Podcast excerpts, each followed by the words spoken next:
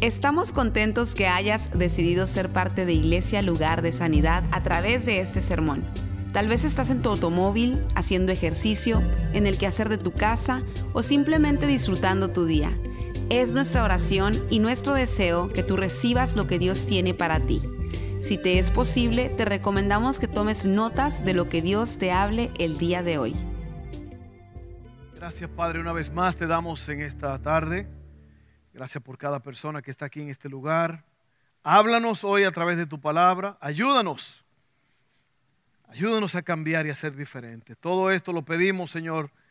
Gracias. Todo esto lo pedimos en el nombre poderoso de Jesús. Amén. Amén, amén. All right. Bueno, hoy vamos a estar, antes de presentar el mensaje, eh, yo voy a estar hablando sobre eh, entendiendo el plan de Dios y vamos a estar concentrándonos en esta ofrenda 320 y no sé si usted agarró uno de estos, eh, esto es eh, para cada familia. Yo voy a estar hablando un poco sobre esto. Es un, es un ah, pequeño volante que nos muestra todos los proyectos que están pasando, eh, sucediendo en todas nuestras áreas, en todos nuestros 12 campuses, aquí y, y en el extranjero. Una de las cosas que hablamos hace un momento fue del espacio para las clases, lugar para los voluntarios, hay atrás tantas cosas que necesitamos eh, necesitamos hacer en ese salón y va a ser totalmente rehabilitado. Estamos creyendo, estamos confiando que a través de la ofrenda 320 nosotros vamos a conseguir todos los recursos necesarios para poder terminar estos salones allá atrás. ¿Cuánto creen que eso es posible? Amén. Entonces, eh, la otra cosa que quería recordarles, como les dije, van a haber dos, dos viajes misioneros que van a estar saliendo de parte de nuestro campus. Hay muchos eh, y usted puede escoger, pero el año que viene vamos a ir a, eh, a, México y a la República Dominicana otra vez. Aquí está un menú, parece un menú, hasta casi me dio hambre porque parece como, es un menú de, misiones, de los viajes misioneros. Eh, ¿Todos tienen esto o, va a ser dado a la salida? ¿Lo tienen o no? Ok, va a ser a la salida, allí va a estar. Es un, es un menú de todos los viajes que van a estar sucediendo. Muy bonito, muy bien explicado, así que no deje de llevarse este volante para que tenga información de lo que vamos a estar haciendo. Amén. Bueno, entonces yo voy a hablar sobre esto, 320. 320, entendiendo el plan de Dios. Entendiendo el plan de Dios. Y yo creo que dije esto en días pasados, y lo vuelvo a decir otra vez. Obviamente usted está aquí en esta casa porque usted está buscando avanzar en su vida espiritual. A lo mejor lo invitaron, pero yo te aseguro que quien te invitó quiere lo mejor para ti, quiere cosas grandes para ti. Así que tenemos una gran oportunidad en esta tarde de, de acercarnos a Dios. Y en ese acercamiento a Dios nosotros podemos entender el plan de Él para nosotros. Y una de las cosas que me asombra a mí es que la Biblia, la Biblia de, de tapa a tapa, es Dios en busca del hombre. Dios en busca del hombre. ¿Por qué? Porque Él nos creó para Él. Él nos creó para, para alabanza de su gloria, dice en Efesios. Y, y, es un gran plan. Así que yo quiero hablar sobre esto 3.20, entendiendo el plan de Dios para nuestras vidas. Una de las cosas más importantes en la vida es entender el proceso de las cosas. La semana pasada hablamos de que eh, el producto es el resultado de un proceso el producto es el resultado de un proceso. Hoy yo quiero hablar sobre el plan de Dios para nuestras vidas. Ese es el propósito de la enseñanza temprana, ya sea en la casa o en la escuela. Uno de los grandes obstáculos de la vida es no poder comprender el porqué de las cosas. Claro, no, no todas las cosas tienen una explicación. Pero en cuanto al plan de Dios, la Biblia tiene un plan específico para cada uno de nosotros. Eh, no siempre vamos a comprender el porqué de ciertas cosas, pero hay que ser diligentes en entender esas cosas que tienen y que pueden ser comprendidas. En los versos que vamos a leer, el apóstol Pablo explica el plan de Dios con lujo de detalles para que nosotros podamos entender el propósito detrás de ese plan. Así que yo creo que tú y yo somos más que bienaventurados de poder estar aquí en esta casa hoy oyendo estas palabras, hemos alabado a Dios, hemos adorado su nombre a través de la música. Cuando los muchachos estaban ministrando, eh, yo estaba absorbiendo esas alabanzas al 100%. Porque yo no sé si usted se ha dado cuenta, pero la adoración toma eh, un valor más profundo cuando usted está pasando por algo, ¿verdad que sí? Cuando tú estás pasando por una situación difícil, lo que tú estás cantando toma un significado más profundo. Yo estaba oyendo esa, especialmente esa última canción, me tocó bastante a mí, porque dice que el Señor lo va a hacer otra vez. O sea que lo que Él hizo, Él tiene el poder para hacerlo otra vez y lo va a hacer. Así que eh, llénate de fe y de confianza que Dios lo va a hacer otra vez. Amén. Entonces, yo voy a estar leyendo en Efesios 3, 14 al 21 eh, el verso principal en todo esto es 3.20, pero yo voy a estar leyendo desde el 14 al 21 para que usted pueda entender un poco mejor el contexto de todo esto.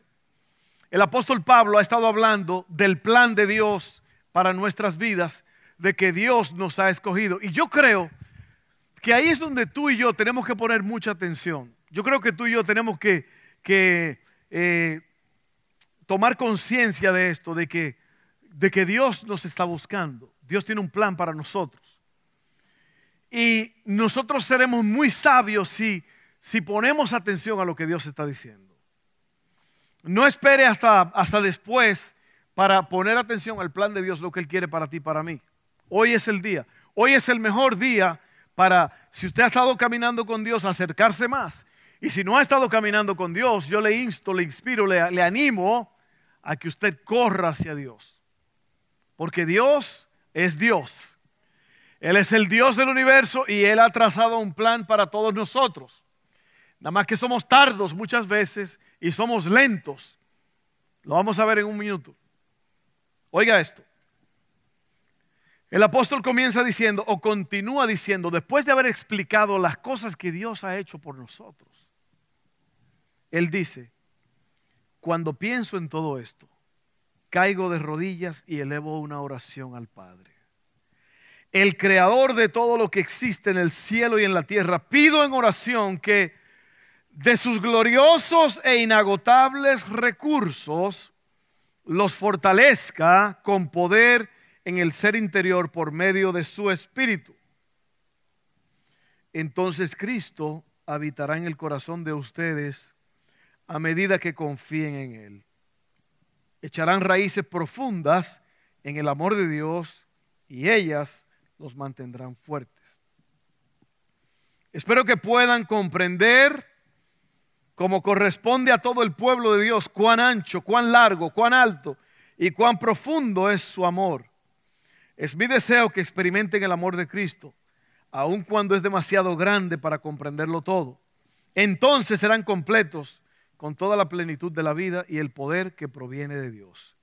Y ahora, ahí está, verso 20, y ahora que toda la gloria sea para Dios, quien puede lograr mucho más de lo que podemos, pudiéramos pedir o incluso imaginar, mediante su gran poder que actúa en nosotros. Gloria a Él en la iglesia y en Cristo Jesús por todas las generaciones desde hoy y para siempre. Amén. Eso es lo que se llama una doxología. Una doxología es una eh, animar al pueblo a adorar a Dios. animar al pueblo, e instar al pueblo a adorar a Dios. Y casi siempre la doxología termina con estas palabras, hoy y para siempre. Amén. Así que esa es eh, Efesios 3, 14 al 21. Y mientras yo estaba estudiando esto, yo estaba asombrado, asombrado de que Dios ha hecho todo lo posible para alcanzarnos a nosotros. O sea que Él entregó a su Hijo Jesucristo, nos dio vida eterna, mandó a su Espíritu Santo, nos habla todos los días, nos muestra su poder. Y por eso les digo, sea sabio, despiértese, esté alerta y dígale sí y amén a lo que Dios le está diciendo a usted. Porque para eso fuimos creados. Fuimos creados para vivir para Dios. Usted ha visto los juegos de cuando los niños están creciendo. Hay unos juegos de educacionales que son para que los niños aprendan a, a combinar formas. Por ejemplo, tiene un cuadrado, un círculo, un triángulo, eh, un rectángulo y lo que el niño tiene que mirar en la forma y hay como una tabla y esa tabla tiene formas y la forma que el niño tiene en la mano, el objeto, tiene que pasar por esas formas. ¿Lo han visto? Ustedes que son padres, ¿no? El círculo y a veces el niño está tratando de meter el círculo en el cuadrado porque eh, apenas está aprendiendo, está teniendo conciencia de estas cosas. Y así mismo pasa con la humanidad. Muchas veces estamos tratando de ver la forma. Alguien dijo que el hombre nace con un vacío y ese vacío tiene forma de Dios y solamente Dios puede llenarlo. Y la gente busca y busca y busca en esto, busca en aquello y no puede encontrar la solución a sus problemas porque el vacío solamente se puede llenar con Dios. Y es lamentable, usted ha, oído las estadísticas que yo le he dado, que solamente 3% de los cristianos en los Estados Unidos han llegado a la conclusión de que necesitan a Dios 100% y están caminando con Él y, dependen totalmente de Él. El resto, ¿dónde está? Yo quiero que tú sepas eso. Es, eh, dice la Biblia en Hebreo, si oyes hoy su voz, no dejes que tu corazón se endurezca como hicieron los padres en el desierto. Y Dios nos está hablando a todos nosotros hoy y nos está diciendo, corre hacia mí porque tengo un plan para ti. Hay varias cosas que Pablo, el apóstol, pide a Dios a favor de los creyentes en estos versos. Y sabes que cuando yo entendí eso, y cuando tú lo entiendas, ya las cosas de esta vida no tienen tanto, tanto interés. Porque tú ahora te concentras en lo que vale la pena, en lo verdadero. Amén. Hay tantas cosas que nos roban el tiempo, tantas distracciones.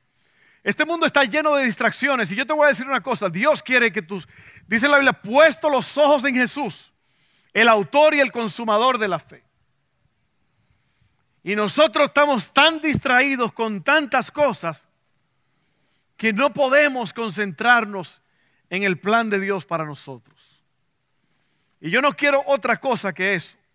Cuando tú entiendes esto, tu matrimonio es para Dios, es para glorificar a Dios. Todas las cosas, y sabe, una de, las, una, de las cosas más horribles es tener problemas en el matrimonio. Problemas en el matrimonio te causan problemas en el trabajo, te, te, aturden, te, te vuelven loco, te dejan Mire, los problemas del matrimonio lo hacen que la gente se vayan de la iglesia, los problemas en el matrimonio te llenan de odio, de rencor, te sacan la vida, te sacan la energía. Pero cuando tú entiendes que tu matrimonio es para glorificar a Dios, vas a tener cuidado en todo lo que haces. Vas en verdad a hacer lo que dice la Biblia, que ames a tu esposa. Que se amen mutuamente, que se respeten mutuamente, que el matrimonio va a ser extraordinario. Están calladitos. ¿eh? Tu familia, tus hijos, todo va a ser para glorificar a Dios, tu trabajo. Cuando tú te levantes, no es cómo puedo hacerme rico hoy. Eso no tiene ningún interés, ningún valor. Todo lo que tú piensas es cómo voy a hacer para que el reino de Dios avance, para que mi Dios sea glorificado en mi vida. Eso es lo que tú piensas. Ya tú no piensas en ti mismo, tú ahora piensas en el dueño del universo. ¿Cuál es el deseo de Dios para mi vida? Entonces hay, varias cosas que Pablo pide para nosotros, los creyentes. La primera cosa es, número uno, es que Dios los fortalezca con poder en el ser interior por medio de su espíritu. Palabras.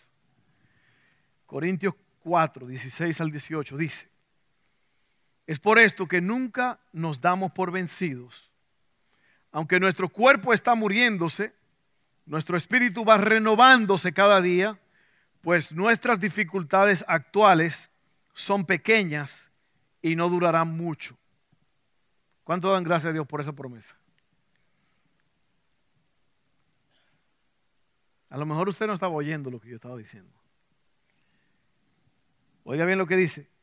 Nuestras dificultades actuales son pequeñas y no durarán mucho tiempo. Sin embargo, nos producen una gloria que durará para siempre y que es de mucho más peso que las dificultades. Así que no miramos las dificultades que ahora vemos. En cambio, fijamos nuestra vista en cosas que no pueden verse, pues las cosas que ahora podemos ver pronto se habrán ido, pero las cosas que no podemos ver permanecerán para siempre. Lo que te estaba diciendo ahora mismo, lo que te estaba diciendo, que las cosas por las cuales nos preocupamos, nos, matamos, en, inglés le dicen the rat race, la carrera de las ratas, que es la gente quiere eh, escalar la escalera del éxito y quieren tener, triunfar y la gente se está matando por, por esto y por aquello y en el proceso están dejando de vivir. Están descuidando las cosas más importantes. La familia, los hijos, la vida. ¿Cuándo fue la última vez que tú oliste las rosas? Es que no hay en el patio de mi casa, no hay. No. ¿Cuándo fue la última vez que tú de verdad te detuviste a ver el paisaje? Yo me siento en el patio de mi casa y, yo me pongo a ver tantas cosas. Mire, cuando usted está entonado con Dios, uno ve la creación de una forma diferente. Uno ve los colores, uno ve el cielo, uno ve, uno ve la, creación como Dios quiere, porque la creación fue para nosotros. Y si tú no puedes apreciar, la, la, creación, te estás perdiendo de la vida. Si tú crees que todo es trabajar, correr, correr, correr, el, el, el, Eclesiastés Salomón dice, todas las cosas de la vida son vanidad. Todas las cosas que no están alineadas. Dice, es correr tras el viento. Pero Dios tiene mejores planes para ti. Por eso estamos hablando de estas cosas. Miren, proyectos que van a dar vida a otros. Cosas extraordinarias. En estos días, eh, en estos días que vienen vamos a tener muchos alcances. Vamos a estar trayendo 75 jamones que vamos a preparar con, una, eh, con cosas especiales, productos para poder darlo a la gente. Eh, muchas cosas que cuando tú empiezas a vivir para Dios, este, estos versos cobran vida. Y yo lo voy a hablar en un momento, voy a, voy a continuar hablando de esto. Miren, el segundo punto es, lo primero fue que Dios fortalezca con poder en el ser interior por medio de su espíritu. La segunda cosa es que echen raíces profundas en el amor de Dios. Estas raíces son las que nos mantienen fuertes. Esto es lo que produce carácter en la vida de los creyentes. Oiga bien lo que es carácter. Es la voluntad para hacer lo correcto, de acuerdo a lo que Dios manda, sin importar el costo.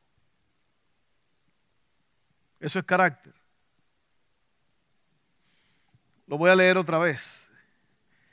Es la voluntad para hacer lo correcto de acuerdo a lo que Dios manda sin importar el costo. Cada día, cada día nos vamos a enfrentar con decisiones que tenemos que tomar. Jóvenes, en la escuela vas a tener que tomar decisiones. Te van a invitar a hacer algo que no debes. Te van a ofrecer esto, te van a ofrecer aquello. En tu trabajo, eh, donde quiera que tú vayas, eh, vas, te van a ofrecer algo. Eh, en la vida, eh, desde afuera hacia adentro, nos están tratando de cambiar la mente, nos están tratando de convencer. El enemigo quiere atacarnos, quiere destruirnos y va a ser a través de ofertas. Te van a ofrecer cosas. Te van a ofrecer cosas en tu vida, en tu tiempo, para robarte tu tiempo y para robarte tu concentración en Dios. Todo el día nos van a bombardear con esas cosas. Y nosotros tenemos que saber qué es lo que tenemos y qué es lo que Dios nos ha llamado a hacer. Así que carácter es hacer lo correcto según lo que Dios manda sin importar el costo. Por ahí alguien dijo que tus dones, tus talentos y tus habilidades es posible que te que hagan que te inviten a la mesa. Pero es tu carácter, es tu carácter el que va a determinar cuánto tiempo vas a estar en la mesa. Porque ustedes, la gente quiere tomarse fotos con gente famosa, ¿lo han visto? ¿No lo han visto? con un cantante, con un jugador. ¡Wow! Se mata la gente por una foto. Usted no conoce a esa persona, su vida privada. Y que usted lo invita a su casa. ¡Ay, que vino fulano a mi casa! Y resulta que la persona está bien torcida de la cabeza. Y empieza a querer ofrecerte algo que no debe. ¿Te, te das cuenta? Tú puedes invitar a alguien a la mesa por sus dones y sus habilidades. Eso es muy común en este mundo. Pero es el carácter lo que, lo va, lo que va a determinar cuánto tiempo va a estar en la mesa. Así que te van a ofrecer cosas. Y tú tienes que tener un patrón de comparación. ¿Cómo tú comparas lo que es bueno y lo que es malo? Aquí está. A la Biblia se le llama el canon. El canon quiere decir medida. Esta es la medida. Con esto es que usted mide si lo que tus amigos te están diciendo que hagas es bueno o no. Amén. Pero como vivimos por emociones, oiga bien lo que son las emociones. Las emociones son reacciones del cuerpo a la mente. Nunca las emociones determinan tu dirección, las emociones no determinan tus decisiones, qué es lo que tú vas a hacer. Las, emociones son resultados. Pero la gente se emociona le ofrecen algo y se alocan. Y tú tienes que medir todo con la palabra de Dios, aunque te duela, aunque, aunque tú creas que te vas a perder de algo. ¿Sabía usted que la mayoría de los problemas la gente se lo busca porque creen que se están perdiendo de algo? Así es. Muy bien. Oiga bien esto esta frase. Nunca vas a poder cambiar lo que estás dispuesto a tolerar. Nunca vas a poder cambiar lo que estás dispuesto a tolerar. Eso es fuerte, eso da duro. ¿Por qué? Porque mientras tú pienses que algo no te afecta, lo estás tolerando. Si tú crees que unas ciertas bebidas pueden, no son problema, la vas a seguir tolerando. Amén. Si usted cree que ciertas amistades no son malas o dañinas, usted la va a seguir tolerando. ¿Sí o no? Y yo siempre he dicho que las cosas se levantan o se derrumban en tus amistades, la gente con que te juntas. Y mucha gente no lo cree, mucha gente no lo acepta, pero es la realidad. Yo tengo 28 años probándolo. No, yo creo que tengo 52 años probándolo. ¿O son 53? ¿Cuánto cumplí yo? Convenientemente se me olvidó. Entonces estamos hablando del plan de Dios, el plan de Dios para tu vida. Oiga bien, estás tomando decisiones que te están llevando al fracaso. El proceso del pecado es el mismo. Poco a poco vas a ir perdiendo las cosas que verdaderamente tienen valor en tu vida. Y, voy a recordarles esta, esta eh, historia. Para hervir un sapo solo hay que subir el fuego lentamente. El agua comienza a hervir y el sapo no se da cuenta que se está cocinando. Eso fue un experimento que hicieron. Pusieron un sapo en, agua normal, el ambiente, la temperatura del sapo, en, una, en un recipiente y poquito a poco fueron levantando el fuego y el agua, la temperatura del sapo se iba adaptando a la temperatura del agua. Y llegó un momento en que el agua estaba hirviendo y el sapo ni se estaba dando cuenta. Y así pasa. Te empiezas a juntar con gente, se empiezas a adquirir la cultura de otras personas. Empiezas a adquirir la, la, influencia de otras cosas y de personas. Y cuando viene a ver, estás sirviendo y ni te das cuenta. ¿Sí o no? Ok. Que echen profundas raíces en el amor de Dios. Número tres, que Pablo pide que puedas comprender el amor de Dios. El amor de Dios nos anima, nos impulsa, nos lleva más allá de las emociones.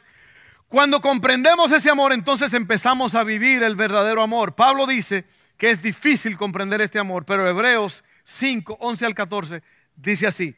acerca de esto tenemos mucho que decir, aunque no es fácil para explicarlo porque ustedes son lentos para entender.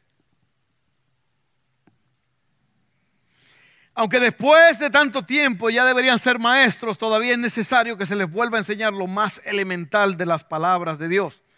Es tan así que lo que, lo que necesitan es leche y no alimento sólido, pero todos los que se alimentan de leche son inexpertos en la palabra de justicia porque son como niños. El alimento sólido es para los que ya han alcanzado la madurez, para los que pueden discernir entre el bien y el mal y han ejercitado su capacidad de tomar decisiones. Entonces estamos hablando del plan de Dios para tu vida. Eso es lo mejor para ti. Lo mejor de ti es el plan de Dios. Lo que Dios ha escogido para ti es lo mejor, es lo más grande, es lo perfecto, es lo que te va a dar una vida extraordinaria. Y por eso el apóstol dice, estoy orando por ustedes para que, para que eh, Dios los fortalezca en el interior por medio de su espíritu. Estoy orando para que echen raíces profundas en el amor de Dios. Estoy orando para que puedan comprender el amor de Dios. Y sabe que Jesús dijo algo que todavía me sigue impactando. Y él dijo que si tu amor por Él no es más grande que todos los amores que tú tienes, tú no puedes seguir a Cristo.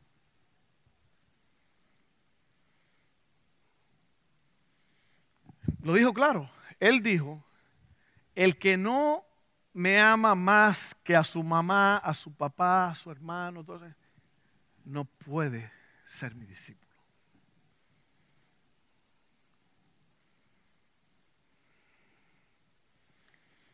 Y en, el amorómetro, que sería lo que mide el amor, ¿dónde está tu amor por Dios? ¿Dónde está tu amor por Dios? Porque en realidad nosotros sabemos qué otras cosas están delante de Dios. Y sabe, eso es uno de los mandamientos también. No tendrás dioses ajenos delante de él. Todo lo que tú amas más que a Dios es un Dios, con minúscula.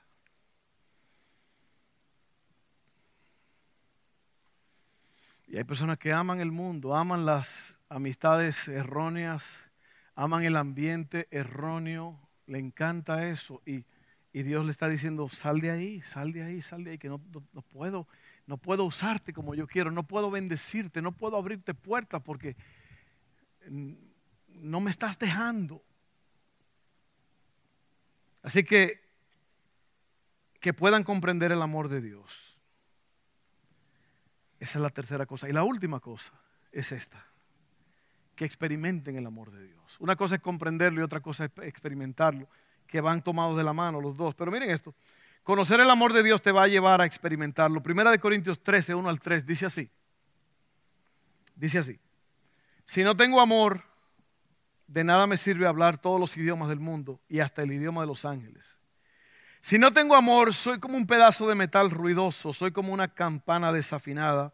Si no tengo amor, de nada me sirve hablar de parte de Dios y conocer sus planes secretos. De nada me sirve que mi confianza en Dios me haga mover montañas. Si no tengo amor, de nada me sirve, perdón, si no tengo amor, de nada me sirve darle a los pobres todo lo que tengo. De nada me sirve dedicarme en cuerpo y alma a ayudar a los demás.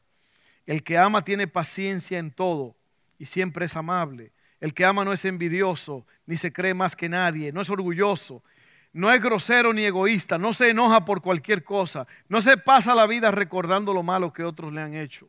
Ese es un problema grave. Hay personas que se pasan la vida recordando lo malo que le han hecho. O sabe que hay otros que se pasan la vida recordándole a otros lo malo que han hecho. Y sabe que hay personas que están estancados porque se fijan en lo que otros hicieron en un tiempo. Cada uno de nosotros va a comparecer ante el Señor. Cada uno va a dar cuenta por sus acciones a Dios. Y yo te animo que tú te liberes de eso. Libérate de lo que te hicieron. Lo que aquí está hablando del verdadero amor. Lo que Pablo está diciendo es, yo quiero que ustedes sean fortalecidos con poder adentro. Yo quiero que ustedes echen profundas raíces en el amor de Dios. Yo quiero que ustedes comprendan el amor de Dios. Y yo quiero que ustedes experimenten el amor de Dios. Pero el amor verdadero aquí está. Oiga bien, el que ama no es envidioso ni se cree más que nadie, no es orgulloso, no es grosero ni egoísta, no se enoja por cualquier cosa. Hay gente que se enoja, son de mecha corta. Explotan por cualquier cosa. No se pasa la vida recordando lo malo que otros le han hecho. No aplaude a los malvados, sino a los que hablan con la verdad. Oiga bien.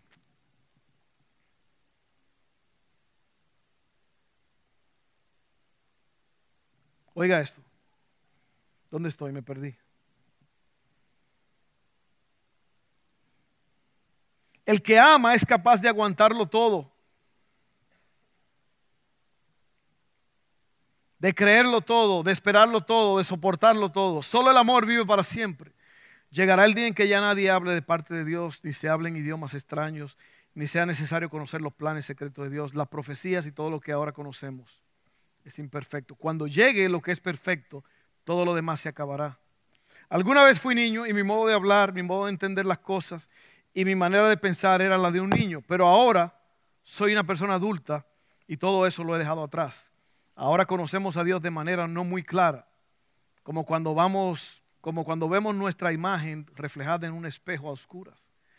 Pero cuando todo sea perfecto, veremos a Dios cara a cara. Ahora lo conozco de manera imperfecta, pero cuando todavía, pero cuando todo sea perfecto, podré conocerlo como Él me conoce a mí. Y oiga esto para cerrar aquí. Hay tres cosas que son permanentes la confianza en Dios, la seguridad de que Él cumplirá sus promesas y el amor. De estas tres cosas, lo más importante es el amor. Entonces, lo que Pablo le está diciendo al pueblo, a la gente, es que Dios tiene un plan especial para ellos, para ti y para mí. En ese plan, Dios quiere que el Espíritu Santo nos fortalezca por dentro. Dios quiere que echemos raíces. Amén. Yo oí la historia de un árbol, que era el árbol más frondoso en la ciudad, más hermoso, y hasta lo tenían con un cerco alrededor. Muy bonito el árbol. Pero una noche, mientras dormía el pueblo, el pueblito, pasó una pequeña tormenta y al otro día, mientras las personas iban al trabajo, a la escuela, se dieron cuenta que el árbol estaba tirado, estaba caído. Y dijeron, ¿por qué? ¿Por qué se cayó? Y cuando investigaron y se acercaron, no tenía raíces. Y hay personas que no tienen raíces. Hay cristianos que no están bien plantados. Y por eso cuando viene la tormenta, cuando vienen las pruebas, los problemas, boom, se caen.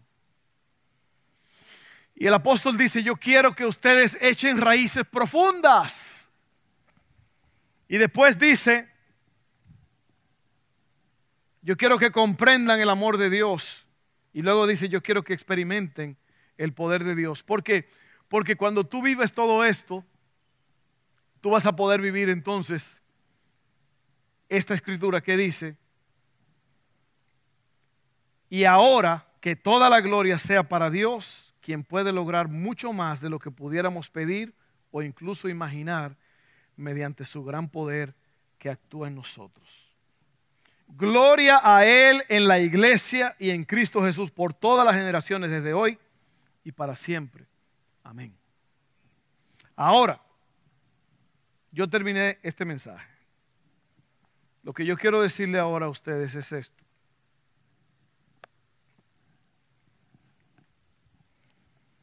¿Cómo tú puedes explicar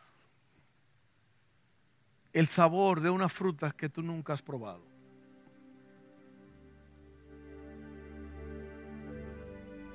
O sea, alguien te lo puede decir, te puede decir a qué sabe, cómo sabe, cómo se siente en el paladar, pero, pero hasta que tú no lo pruebes, no puedes experimentarlo, no puedes decir en verdad lo que es. Y yo creo que esa es la, esa es la historia del Evangelio. Es el Evangelio es buenas nuevas de salvación, buenas noticias. Pero el problema, el problema es que la gente Los cristianos no han experimentado ese amor. Por eso Pablo dice, cuando yo oí de esto, yo caigo de rodillas ante el Padre y le digo, Señor, lo que tú acabas de decir, yo quiero que la gente lo entienda, que se le meta en su cabeza, cuerpo, alma y espíritu, quien tú eres y lo que tú quieres para ellos. Yo oro para que tu Espíritu Santo lo fortalezca con poder en el hombre interior. Yo estoy orando para que echen raíces profundas. Yo estoy orando para que puedan comprender el amor tuyo. Y estoy orando para que puedan experimentar tu amor, Señor. Para que no pierdan el tiempo. Porque básicamente eso es lo que estamos haciendo, perdiendo el tiempo. Si no conocemos a Dios. ¿Y a qué sabe? Pues yo no sé, ahí la gente en la iglesia levantan las manos y hasta las lágrimas se les salen, pero yo, yo nunca he experimentado eso. ¿De qué se trata? Tú vas a tener que vivirlo. Tú vas a tener que buscarlo. Nadie puede experimentar a Dios por ti. Así que hermanos, usted nunca va a poder vivir esto si usted no vive esto. O sea, los proyectos, la, Dios usándonos, hermano. Esto no es, nosotros le llamamos la ofrenda 320, cinco semanas, pero en realidad no es, no es necesariamente la ofrenda, es, es lo que de antemano produce esto. Usted oyó el pastor Mike lo que dijo, yo quiero que usted primeramente ore. Ore qué es lo que Dios quiere que usted haga. Porque hay una conexión aquí. Hay una conexión de que cuando tú entiendes y tú miras, el presidente Kennedy dijo, no preguntes qué puede hacer el país por ti, sino qué puedes tú hacer por el país. Entonces, la respuesta es que cuando yo veo lo que Dios ha hecho por mí, yo no puedo detenerme de hacer algo por Él. ¿Y cómo lo voy a hacer? Bueno, sirviéndole a otros. Por esto esta iglesia tiene ese nombre, lugar de sanidad. Porque al final del día es servir a la gente.